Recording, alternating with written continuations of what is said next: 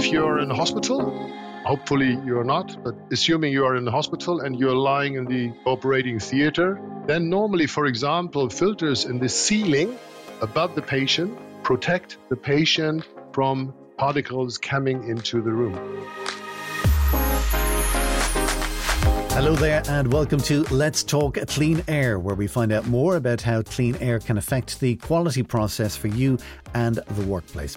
This month we're taking a look at one of the most used acronyms in the industry, HEPA, to find out just what it is, how it works and why it's important. My name is Dusty Rhodes and joining me to explain all of this is someone very familiar with HEPA. He has a thirty plus year pedigree with Camfil, where his responsibility includes all air filter products, the housing systems for them and ensuring that they all run with the highest efficiency possible. In addition, as the German expert in the I S O standards for HEPA filters, he is part of the German and international standardization process for high air filtration purposes. It's a pleasure to welcome and to learn from Michael Feltman. How are you? I'm good. Thanks a lot. So every single program in the series so far, we've heard HEPA, HEPA, HEPA, HEPA, HEPA. What exactly do the letters HEPA stand for? Well, it's, uh, as you said already, it's an acronym, high efficiency particulate air filter. So you see high efficiency, that uh, gives you the direction where we go. So uh, very high efficiency to small particles, uh, to protect sensitive processes, really to final stage protection. And when you're talking about uh, high efficiency, are you talking about it's particularly good at getting particularly small particles? Well, if you, if you want to uh, understand how a HEPA filter is, uh, well, let's say, being used and how it's working, it's a mechanical filter. So it has a very fine structure of a media, and the media itself has is been made to capture very small particles on a very high level. So that's the idea, because the sensitive processes, which we come probably later to explain, the sensitive processes have to be protected, hmm. and that's what the uh, HEPA filter or HEPA filters are for. And how then does a HEPA filter then protect the environment? Well, it's the environment. Uh, you you have to understand that the HEPA filter is the final stage of an air ventilation system, right? You you get the air into the building normally, and then you have a process somewhere in the building. Let's take life science, for example. You're producing, I mean, it's very actual. You're producing vaccines, for example. If you want to produce vaccines, you have to ensure that the production is being, well, let's say that the amount of particles in the room is very low, so that there is no effect on the product. So then you put a HEPA filter on the final stage of the air ventilation system to reduce the amount of very small particles to a level where you can produce. That's more or less, in uh, very short words, for example, for the pharmaceutical industry. When you look at the micro microelectronic industry, when you produce microchips, for example, then also small particles can affect the structure of a wafer, on, of a, let's say, of a normal piece of electronic equipment. So that's where HEPA filters are used. That's one part, but also when you look at protecting the environment, what you mentioned before, uh, like when you have laboratories, high advanced laboratories, the exhaust air of these laboratories are filtered with HEPA filters to protect the environment, to ensure that there is nothing coming out, so that there is nothing really coming out of the system. That's something that I had never considered before. So you need to protect the air that is coming in, but of course there are things that could be happening in the facility, so you need to expect the, uh, protect the air that is leaving the facility as well. Correct, correct. That is that is something which is uh, really important also uh, today in the actual situation, because, for example, if you have an isolation room, when you talk about people who are suffering, then you want to protect the other rooms or the outside, so that nothing is coming to the next room or to the outside. So, for example, viruses are not coming into that room. So that's why you need also using HEPA filtration. So is HEPA filtration something along the lines of where you would have a rough filtration purpose that, that would, say, capture eighty percent of particles? And then later on in the chain, you've got your HEPA filter, which car- which captures the remaining twenty percent. Uh, you could uh, you could say it like that, I would say, uh, depending on the, the pre-filtration states you have. But when you look at the uh, HEPA filters, you normally think about, okay, what is the efficiency on very small particles? That is because the filter itself is not like a sifter, but there are a few mechanisms inside the uh, media which is uh, collecting efficiencies. And all these collecting efficiencies together, they show that with a HEPA filter, you have a very high efficiency against very small particles. And then we are talking about not eighty percent, but then we are talking about ninety-nine point nine five percent or even ninety-nine point nine nine five percent, H fourteen, uh, and uh, as a HEPA filter. So that is the difference, I would say, and you are then sure that the process afterwards is being secured. So can you give me some examples, real-world examples of where HEPA filters are used? Yeah, well, the uh, for example, if you're in a hospital, hopefully you're not, but assuming you are in a hospital and you're lying in the operating theater, then normally, for example, filters in the ceiling above the patient protect the patient from particles coming into the room, for example. Or, as I mentioned already, when you go to the pharmaceutical industry, even when you fill up glass vials with vaccines, these glass vials have to be sterilized. And here you have the HEPA filtration inside the sterilization tunnel. So uh, the filter itself can be installed in the ceiling. For example, uh, also in the microelectronic industry, when you produce microchips, as I said, uh, the, these filters are, produ- uh, are installed in the ceiling. But also, and that is quite, I would say, new, or the idea is uh, very common now, to have air purification system, transportable systems, also adapted with HEPA filtration to take them from room to room. So there are various um, applications, and uh, you will find that also in the food and beverage is a good example also. When you look at your uh, meat, when you when you look at the packages, it would say packed under clean environments. That is exactly what we're talking about. There's a HEPA filter in the in, in the machine to protect the product. And how do we know that the HEPA filter is fit for purpose? That is uh, clearly regulated. Um, you need to do a one hundred percent test of every HEPA filter before it is leaving the facility. And this test um, is being done with efficiency. So you test the efficiency. And with that, you test the filter class. And then you test that the filter is leak-free, because you can imagine of these sensitive um, productions, they need to be one hundred percent sure that there is no leakage in the filter. And the pressure drop, for example, is also being tested while that. So you completely scan the filter, you completely check that the filter is okay, and you have an individual test certificate. That's where the, uh, let's say, the quality behind it, that's where the end user has the security. The end user has the, has the security that the filter is fit, that the filter is okay. And that's where the uh, the customer has to insist on. This has to be done. I get the impression that a HEPA filter is to air like Fort Knox is to money. It's it's it's that level. Am I getting the right idea?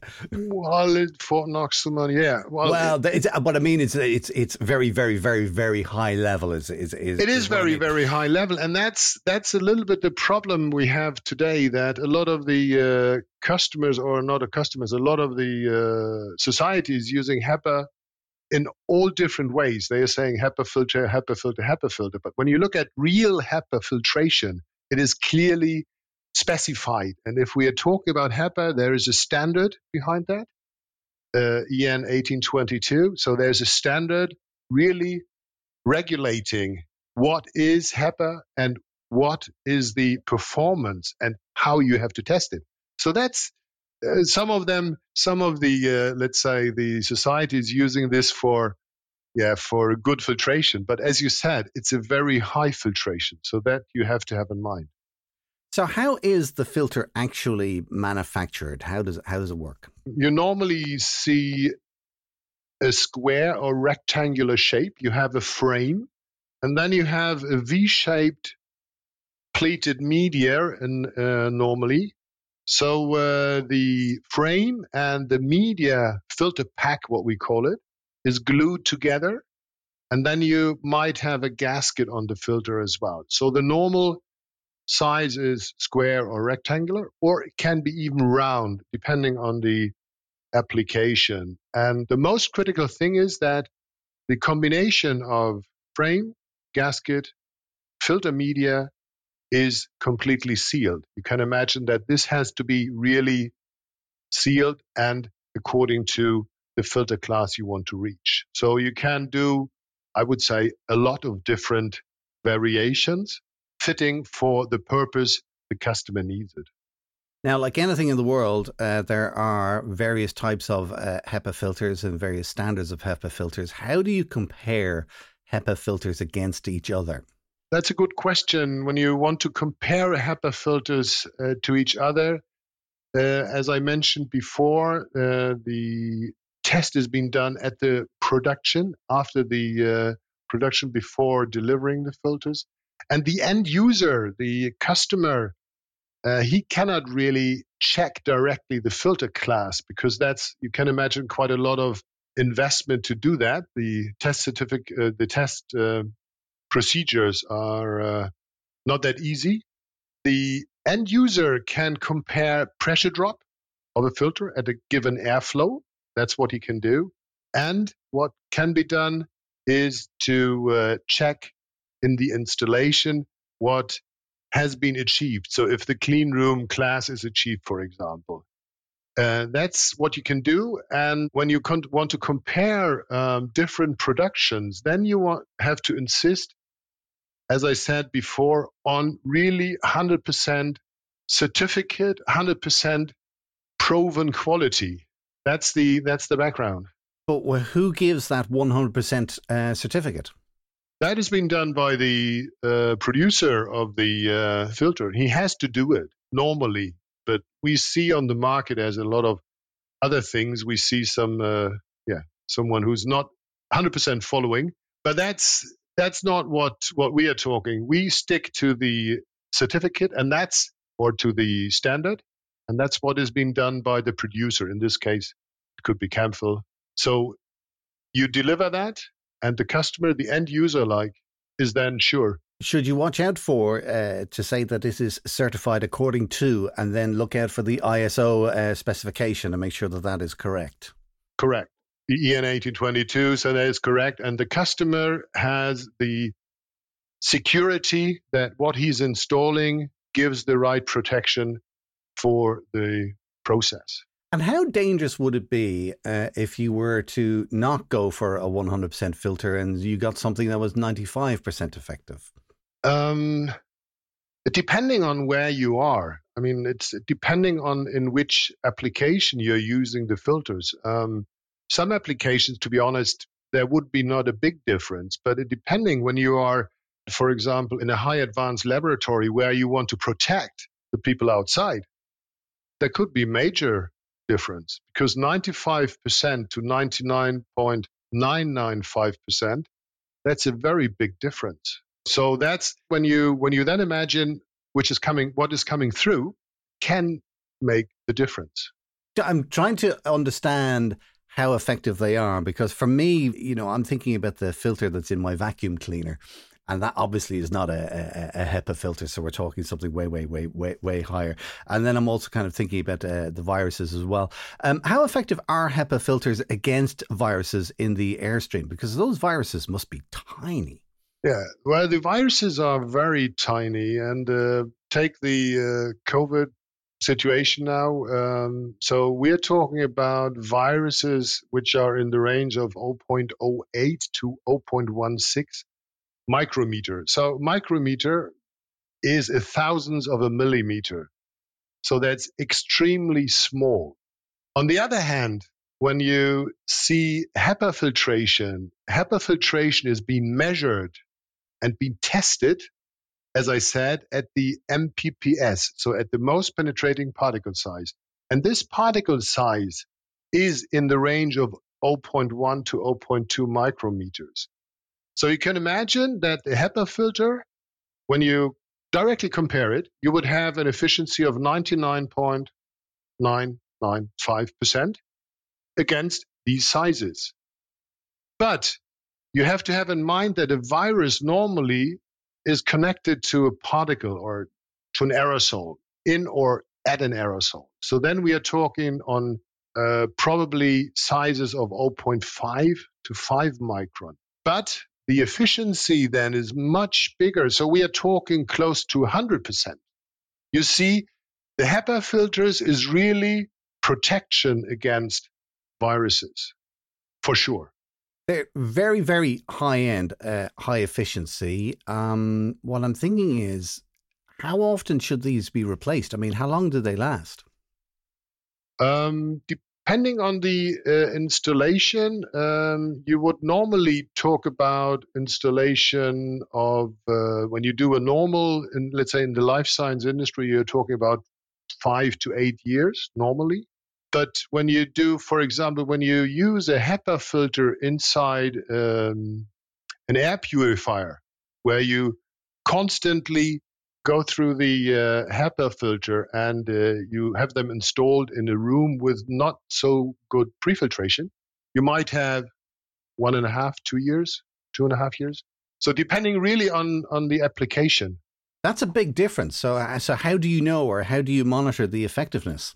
The effectiveness in in uh, in the normal installations, uh, when you have a clean room, for example, uh, the filters are being monitored every six months to a year, and the cleanliness level of the clean room is being monitored as well in that period of time. So you look, is it still working okay? That is one thing. And the second thing which you normally monitor is the pressure drop. So you monitor the pressure drop, and then you can see, okay, is it time for um, yeah, changing the filter? So depending really uh, where which application you have. Well, speaking of changing filters, what kind of maintenance is? Do you do you use a filter and do you just take it out and dispose of it when you need, or is there a way of uh, conducting maintenance on the filter so that you don't have to be constantly buying a new one? I think there are there are two two things behind the question. Uh, one thing is uh, uh, that you normally dispose the filter into a bag, and then it is being disposed. Uh, depending on really also depending on where the filter is coming from. Um, so when you're in a nuclear power plant, for example, and you have an exhaust, uh, you would you would uh, dispose the filter in a different way. That is one thing. The second thing is that because of the structure of the media, the stru- the media is a very fine has a very fine structure, and this media, the normal media for HEPA filtration, cannot be how do you say cannot be cleaned. You need to change the filter. Um, That is one thing. And on the other hand, if you think about uh, how to clean a filter, and uh, I mean, these, these filters are meant to be used against very small particles. And then imagine you want to clean it. That, that's tricky. Uh, you would normally uh, destroy the media and you would not ca- take out all the particles. So to answer the other question is, no, you, uh, you have to dispose the filter and uh, you are not cleaning them. And what kind of other questions come up with people when you uh, when you were talking to them? As you, you mentioned a lot of them. I think uh, lifetime, for example, is a big thing. Then what we talked about, what we already talked about, what are the differences? Where are the differences? How can I see, in brackets, differences? This the last question is, well, I would say, or not last, but there's another question, okay, where can I install HEPA filtration inside my building or inside the application I have. Talking about viruses, what shall I do? What can I do? And in this case, uh, you can upgrade the air handling unit, so the recirculating air, the air coming from the room. You could install there additional HEPA filtration. And that's most common now. When you do not want to do that, then you install in the room a HEPA air purifier. And that's more or less the main question nowadays, because the situation is a little bit different. A lot of, uh, let's say, normal people like you and me are discussing and saying, okay, how can I put a HEPA filter in my In my home, yeah. In my home, in my home or in my facility. So uh, then you can use uh, the HEPA air purifier, but you have to really insist then on that the filter itself is, as we already discussed, the proven quality. And one final question. The HEPA filter, is it something that is installed into the existing air system within a building, or is it something that you can add on as an extra stage? Um, when you have an installation, uh, when you have an air handling system, um, you can install filters in the air handling unit, but then you need a you need to have a space to put that in. That's clear. If you don't have the space, you have to do an additional housing, uh, which is then delivered with the filter. Um, so you can upgrade that uh, to that extent, and you can, when you think of the recirculating, you can also install filters. There are specific filters, but you need the space for to do the space first. And what is the what is a little bit more tricky is you need to have also the ability that the ventilation system can overcome the pressure. I mean, you, you are generating a pressure when you put this sort of filter in the system. So the system itself need to be capable of uh, yeah. doing the right thing, having enough enough air in the room. Otherwise, you would say, that's not a good idea. Excellent. Well, listen, that has certainly opened my eyes. Uh, Michael Feltman from Camfil, thank you for filling us in today. Thanks a lot. Pleasure.